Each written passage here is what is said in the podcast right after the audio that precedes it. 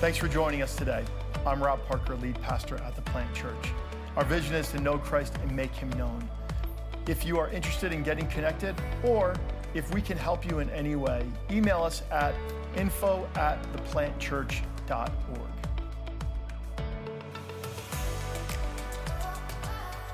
Marriage is what brings us together today. Marriage, that blessed arrangement, the dream within a dream, and love, true love, will follow you forever.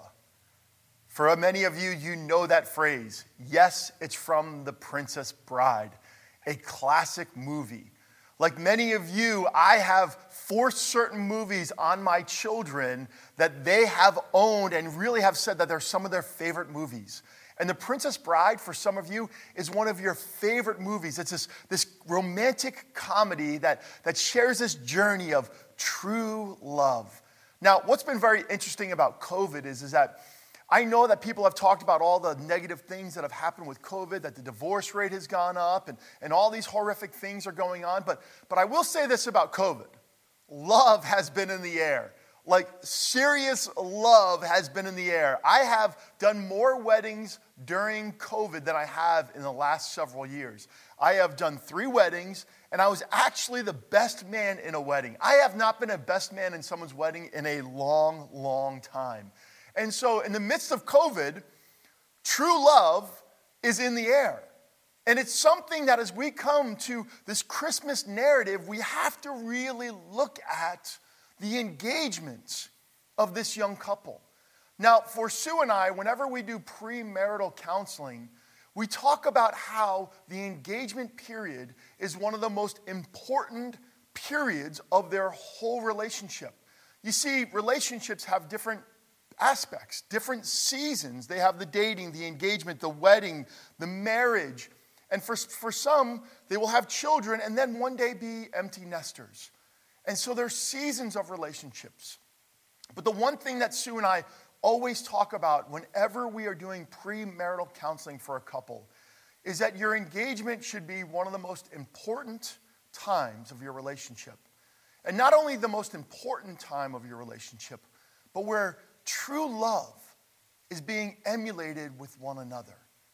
And so, what we're going to study today in the Word of God is that during the Advent season, you see this young couple who were engaged to be married, that they had a curveball thrown into their relationship that was going to test them like never before. And what we are going to see is one man's unlikely obedience led to his unlikely devotion to show a young girl what true love is. You see, this man decided to be part of God's upside down plan. He believed that what God was doing, God had called him to be a part of. And so, what I want you to do is, I want you to open your Bibles to Matthew chapter 1 as we dive into the scriptures and continue our sermon series called An Upside Down Christmas and look at how God used an unlikely man to show an unlikely devotion to be part of God's unlikely plan. Would you pray with me? Jesus, I thank you for this time that we have together. And God, I thank you for every single week that we can gather and we can look into the Word of God. And I ask you, Lord, today that you would allow our time of study to truly speak to our hearts and our minds. God, I pray that we would learn from, from this one person what true devotion is and how he, being willing to be sensitive to the voice of God, defied exactly what the world would tell him not to do, but he chose to do because you knew, he knew you were behind it. In Christ's name, amen. One of the things that I had just told Andrew before I started to preach is that how when I preach on camera, it's so different than when I preach in person. When I preach in person, I'm kind of running around the stage and, and getting everyone all excited and riled up. But, but when I'm preaching to the camera, it's almost like I'm hanging out in your living room, literally hanging out in your living room. And, and it's a different approach. And it's very deliberate that I teach this way because I want to speak to you who are home. I want this to be a time that as you are home, whether in your living room or kitchen or wherever you may be, that you're able to sit down and just open the Word of God and that together we can study the Word. And so, again, Matthew chapter 1, verse 18. It says here, this is how Jesus, the Messiah, was born. His mother, Mary, was engaged to be married to Joseph. But for, before the marriage took place, while she was still a virgin, she became pregnant through the power of the Holy Spirit. We begin this passage with a very unlikely story. As a pastor, I've heard everything. When I was young, as a young pastor, there were certain things that I thought I would never, ever hear coming out of people's mouths. And I remember from some of my mentor pastors saying, Rob, there's going to come a day that you are going to hear stories that you never thought you would hear. But unfortunately, you're going to hear so many stories that you thought you would never hear that there's going to be a time that, that there was a story that you've already heard before. And so here's the truth this is one of those stories I've never heard. A young girl coming to me who is engaged to be married to a man in a place of conflict because she is claiming that she is pregnant and that baby is from God. And it's a very unlikely story. And yes, this unlikely story would have thrown any man questioning what was going on. You see, as I had said before, that Sue and I have done a lot of premarital counseling over the 20 years of being in the pastoral ministry. And if I heard a story such as this, this was a game changer in the relationship. I have heard many different stories where we have sat down with a couple and we have challenged them and said, Are you sure you want to go through with this marriage? I have taken the man aside, and Sue has taken the woman aside, and we've said, Now remember, you're making a decision that you are choosing to be with this person for the rest of their life. And we would say the honesty that you are having with this individual during your dating relationship, during your engagement relationship, will be the same honesty that that person is bringing into the relationship. And I believe in a situation like this that this could be a game changer. Do you actually know what you're about to engage with? And for Joseph, this was the narrative that he was hearing. But I think the one thing that we have to understand is, is, as I really do believe that when I read the narrative, I do believe that Mary had sat down Joseph and said, Let me tell you what happened. Let me tell you how I have become pregnant. I don't believe that Joseph heard it through the grapevine. I believe that Mary had this encounter with the living God, and in fear, she had told Joseph this unlikely story, hoping that there was a chance that Joseph would believe it. Now, in my humanness, as a Christian pastor slash counselor, I would really question this. But the truth is, is that what makes this narrative so interesting is that this unlikely story was, ex- was exactly true. And now, Joseph is confronted with what is he going to do about this relationship. Because again, in our humanness, it's so unlikely. And I'm thinking if, if she's telling me this story, she might be a little crazy. And marrying crazy is a very dangerous thing. So let's continue on in the passage. Verse 19 Joseph, to whom she was engaged, was a righteous man and did not want to disgrace her publicly. So he decided to break the engagement quietly. Ancient relationships and present day relationships are extremely different. But the truth is that there are laws of commitment. And whenever someone is told that another person is pregnant by not your child, but someone else's child, I believe that there is a real right for the breaking of the engagement. I believe that this is a, a law of commitment. If someone has broken this covenant before they've ever gotten married, that this is a game changer. This is something that Joseph had the right to step away from.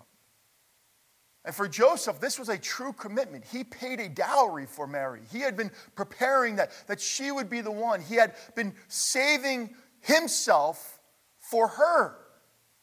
And so here you have this, this conflict, this dilemma. You see, for most people, what they would have done is they would have publicly shamed this young woman.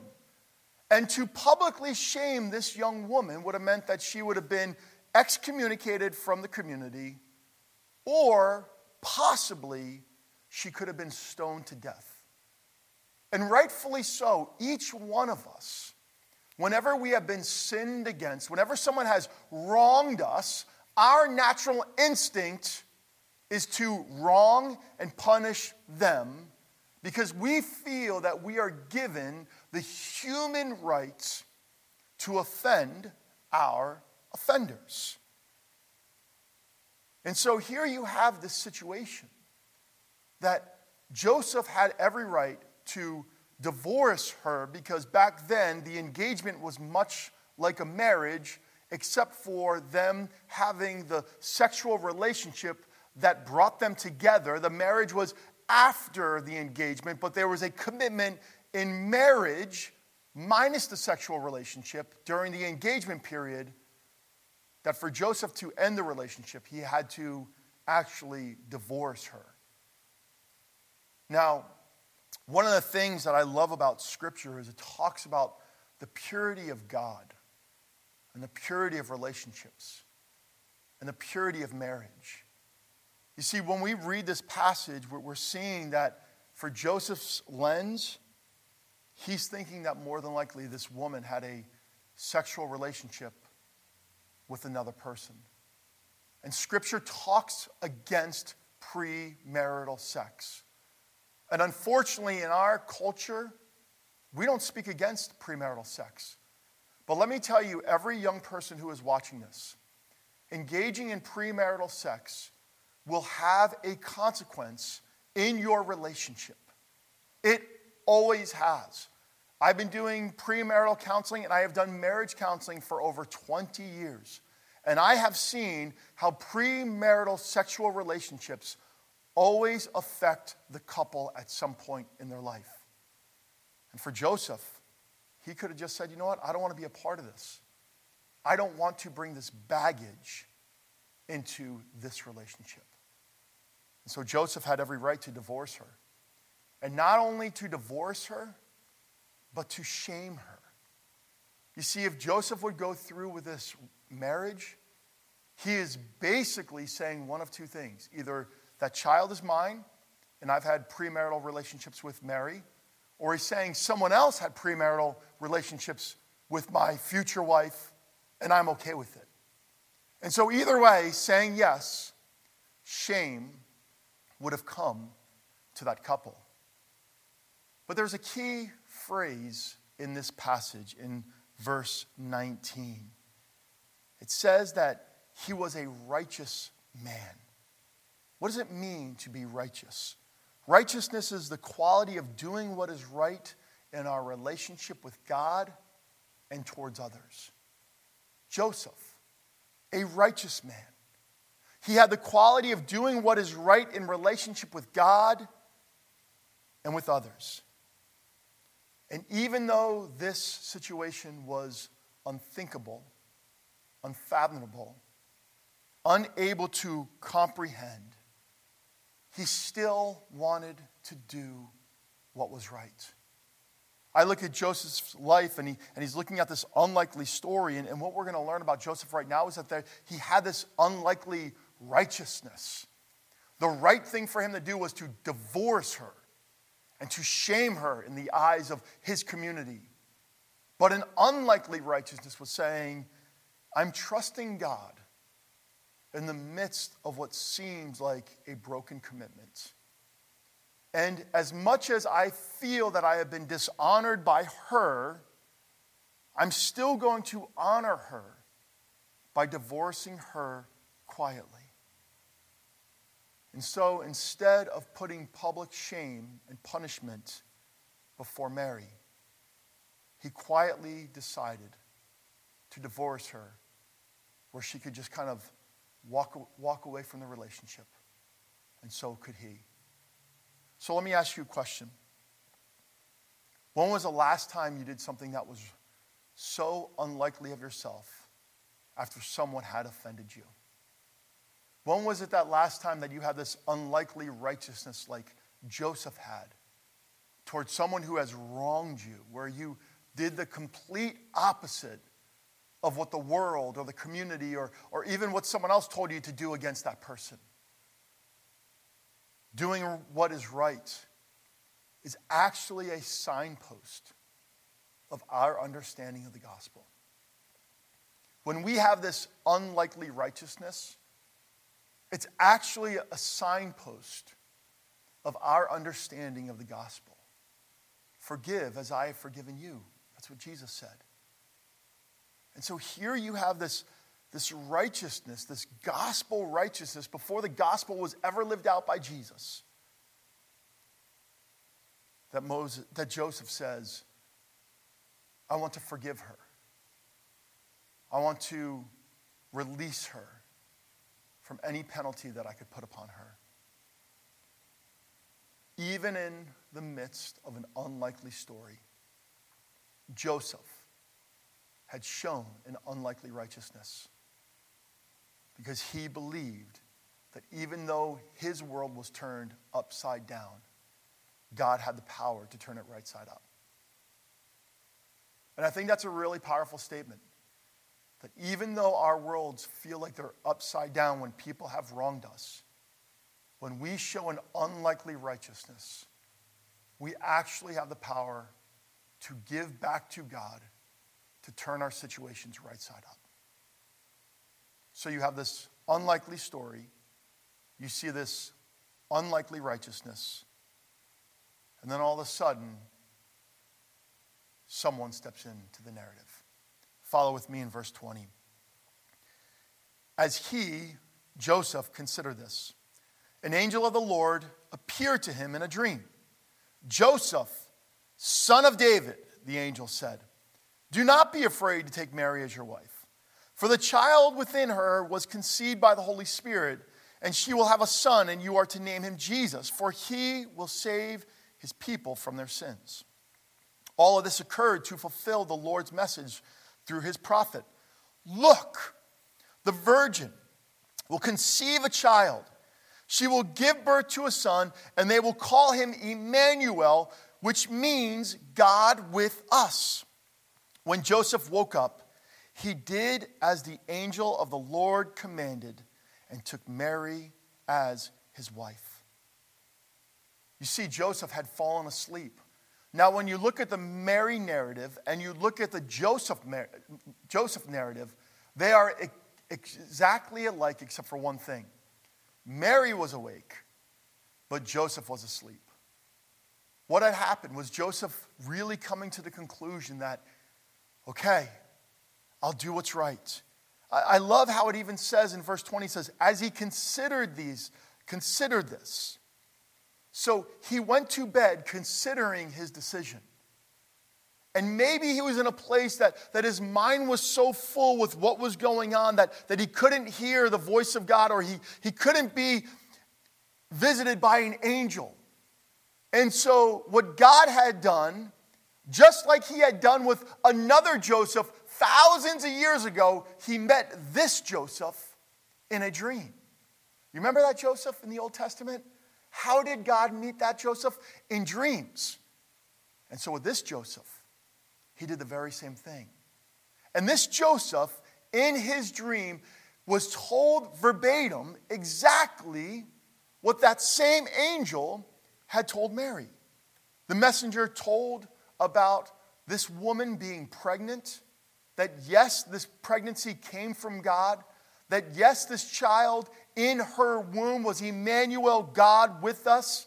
This angel had said the very prophetic message that was found in Isaiah that he told Mary, he also told Joseph. You see, when we think about God's prophetic words, God is not a God who changes things. God is a God who says the same thing to people who are going to be on the same journey together. And I think that's one of the things about, the, about prophecy we have to understand. I think we're kind of just looking for the, for the prophecy of the day. No, when God speaks a word of prophecy, God will fulfill the word of prophecy, and He will not be changing those words of prophecy. And when God tells us to do something in a word of prophecy, He will fulfill it by revealing it, not only to us, but oftentimes to others. And so here you have this angel giving a prophetic message to Mary and he gives the same prophetic message to Joseph. The angel was clear. Yes, your young bride to be is a virgin. And yes, everything that she said is true. And yes, like to Mary, the angel had said, Do not be afraid. And Joseph woke. And I love what it says that he did exactly as the Lord commanded. Exactly. Let me clarify. Exactly as the angel commanded. And when you look at the Mary narrative and now you look at the Joseph narrative, they both say the very same thing.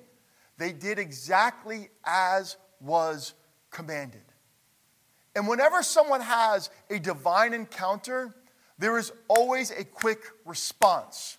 Very rarely do you see a delayed response. Whenever there's a divine encounter, whether with the Holy Spirit or with God Himself or with an angel, there's, there's oftentimes, more so than not, a quick response. And what we see throughout Scripture is this unlikely obedience. Joseph was going to be countercultural. No matter what his culture would have told him to do, he said, No, I'm going to do what God is telling me to do. And I think that's a big lesson for us, even during this past year. You, see, we're all looking for this 2020 vision.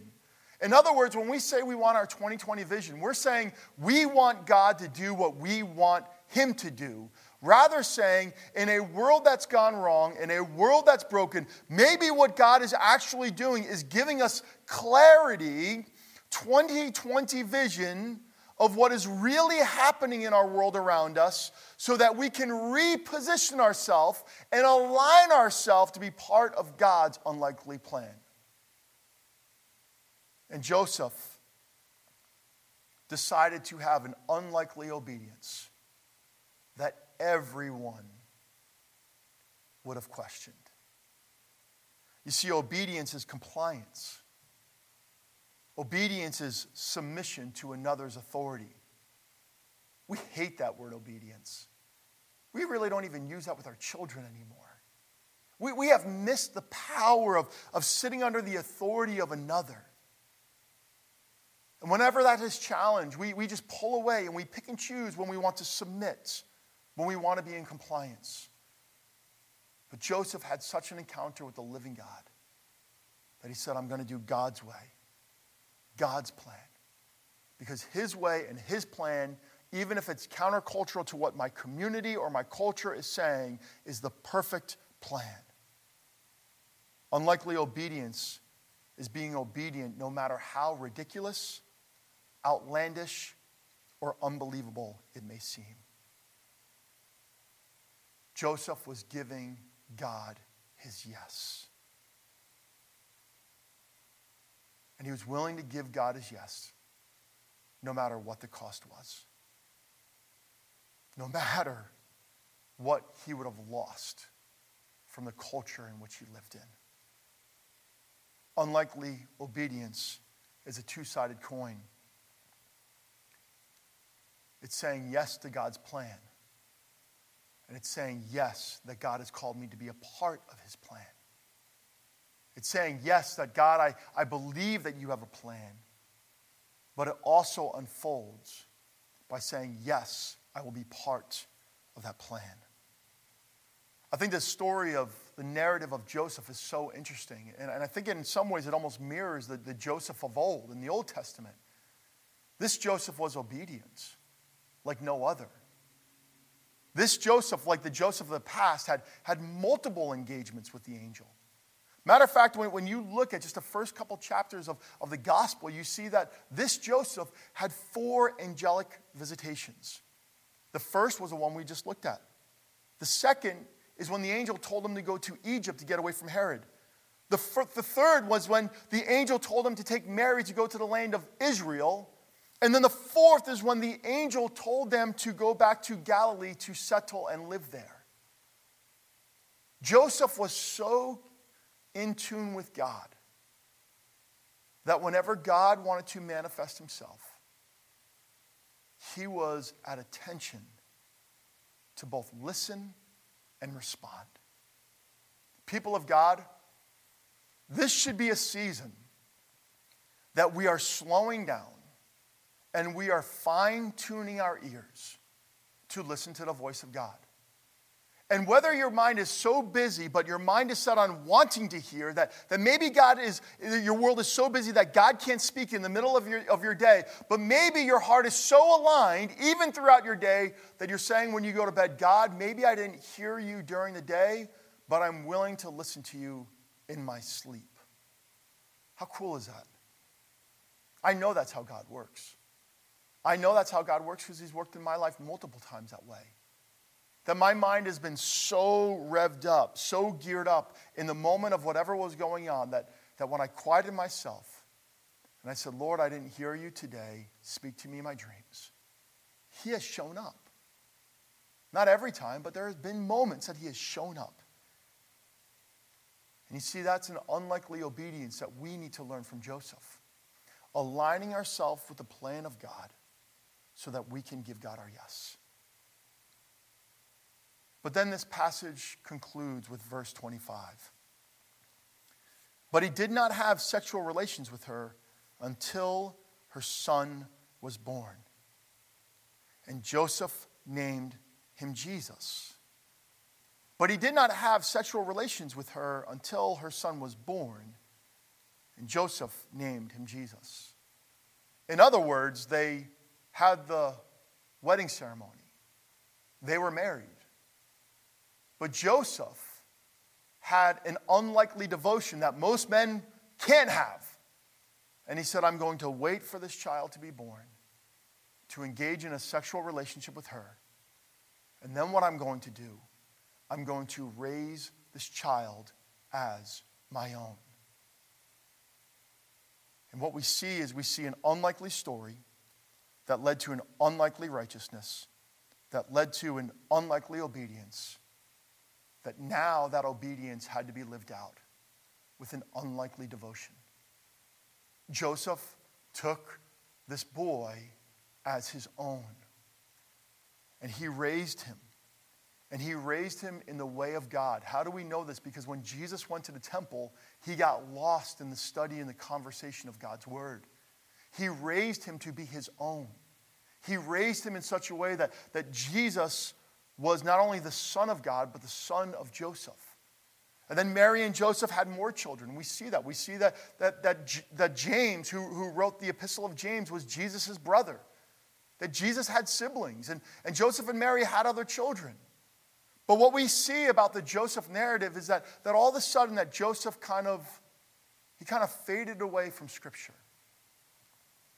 He drifted off the pages of Scripture. He was only in the Scriptures for a little bit, and so probably what had happened was Joseph had died an untimely death. He probably died as a young man. He probably died before his, his kids hit their 20s or 25, but he died an untimely death, more than likely. But his death in life had all played out in the eyes of God perfectly. Yes, more than likely, Joseph, being from a time period where many men had died at a young age, had experienced an untimely death. but his death and life had all played out in the eyes of God perfectly. I think sometimes what we do is we have these grandiose dreams of, of how long we'll live. I don't think it's about how long we live, I think it's how we live while we're alive. Joseph's life was paramount, profound. His life speaks more of the gospel than many people will ever experience. Joseph was, was given a, a part in God's plan and, and he fulfilled it. And when he had fulfilled it and it had come to fruition, he went home to be with his heavenly father. And what we see in this Christmas narrative is we see this upside down plan where God used unlikely people to be part of his unlikely plan. And what we learn from Joseph is we see this, this question that we need to ask ourselves are we willing to have unlikely righteousness towards those who have wronged us? Will we have an unlikely obedience to what God calls us to step into? And will we have an unlikely devotion to see it to fruition? Are we willing to be part of God's unlikely plan to turn this upside down world right side up? So here is what I want to conclude with. How did Joseph have this unlikely devotion? First and foremost, he trusted that God's plan was perfect. It says in Proverbs 3 5, Trust in the Lord with all your heart. Do not depend on your own understanding. Seek his will in all you do, and he will show you the path to take. Joseph was a man who sought God's direction. And God gave the direction that Joseph had sought. God created each one of us to be part of his eternal plan. My challenge to you are you trusting the plan that God has invited you to be a part of? Second, I believe the reason that Joseph was able to trust the plan of God is that he understood that his identity was foundational. The angel had said to Joseph, Joseph, son of David. Joseph had come from the lineage of King David. And every good Jewish man knew that the Messiah was going to come through the lineage of King David. And you ever wonder if Joseph ever was walking around the streams or, or building something because he was a carpenter and said, I wonder if God could use me like he used King David? Oh, yeah, he did. He trusted his heavenly identity. People of God, do you trust your heavenly identity? That God it says in Ephesians 2:10 for we are God's masterpiece. He has created us anew in Christ Jesus so we can do the good things he planned for us long ago. Just like Joseph when we understand our identity of who we are as children of God we can say yes to God's plan every single time. And the last thing is this Devotion brings fulfillment. We can give God our yes in the moment, but our yes is lived out through our devotion. Joseph had trusted that God had a plan and that God was going to fulfill it. Are we willing to do the very same thing? When God has given us a dream and given us a vision and has invited us to be part of his plan, are we willing to see it to fruition? This was one of my last thoughts in preparing this message. Joseph is the unsung hero of the gospel. Joseph is the unsung hero of the Advent narrative the least seen character in the gospel narrative. Yet, in God's plan, his life was paramount. Do you want to be part of God's plan? An unlikely plan using unlikely people to turn this upside down world right side up. As we go to the song of worship, I want to challenge you to give God your yes. I want to challenge you to, to, in your space, in your house, wherever you may be, to get on your knees or lift your hands and say, God, I give you my obedience. And through your Holy Spirit, empower me to be devoted to see your calling fulfilled in my life for your plan. Take this time of worship and give God your yes. Plant family, I want to leave you with one challenge. And here is my challenge to you. My Christmas challenge to you is to give God your yes, even if your ideal plan is challenged by the absolute fulfillment of God's plan for your life. Remember, God's plan seems upside down, yet it has the power to turn your world and this world right side up. This Advent season, give God your yes and be part of his unlikely plan using unlikely people to turn this world upside down. Remember this plant family. We love you. We're praying with you and we're praying for you. Have an amazing day. It was great having you with us today. We do hope that this sermon inspired you to know Christ and make him known. For more sermons and resources, please visit us at theplantchurch.org.